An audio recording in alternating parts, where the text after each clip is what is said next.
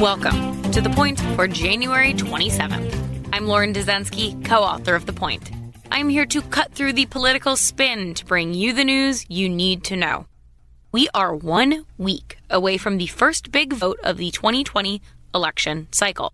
That's right, seven days from now, Iowa voters will head to their caucus site for the aptly named Iowa caucuses. A slate of polls released this weekend paint quite the picture about Iowa and New Hampshire the first two voting states. My colleague Chris Cillizza wrote about it this weekend.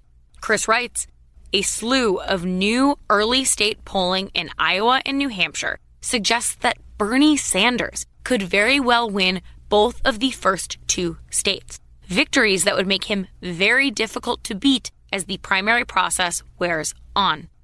A poll this weekend in Iowa showed Sanders up eight points, putting him effectively tied with Joe Biden, according to polling averages. Sanders' edge in New Hampshire has been even steadier and larger. Two polls released Sunday morning show Sanders with nine and seven point leads in the Granite State. For historical reference, the last time one candidate won both Iowa and New Hampshire in a Democratic presidential primary fight was John Kerry in 2004. Kerry then cruised to the nomination following those twin wins. Sanders may be holding strong recently in Iowa, but it is still a hotly contested state, especially when you consider Sanders plus the three other sitting senators running for president are in Washington for the ongoing impeachment trial. While they're gone, Pete Buttigieg is doubling down on the state, holding multiple town halls throughout Iowa every day this week. Joe Biden and Andrew Yang are also making multi day stops in the state as well. That brings us to the point. Right now, Bernie Sanders is sitting pretty atop the latest polls in Iowa and New Hampshire. We will see if that holds during the caucuses, one week from today. And that is the point for January 27th, 2020.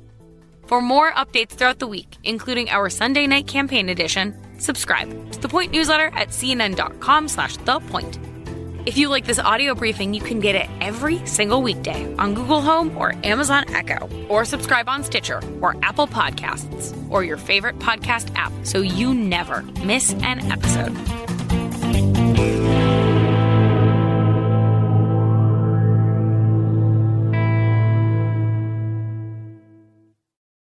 When you work, you work next level.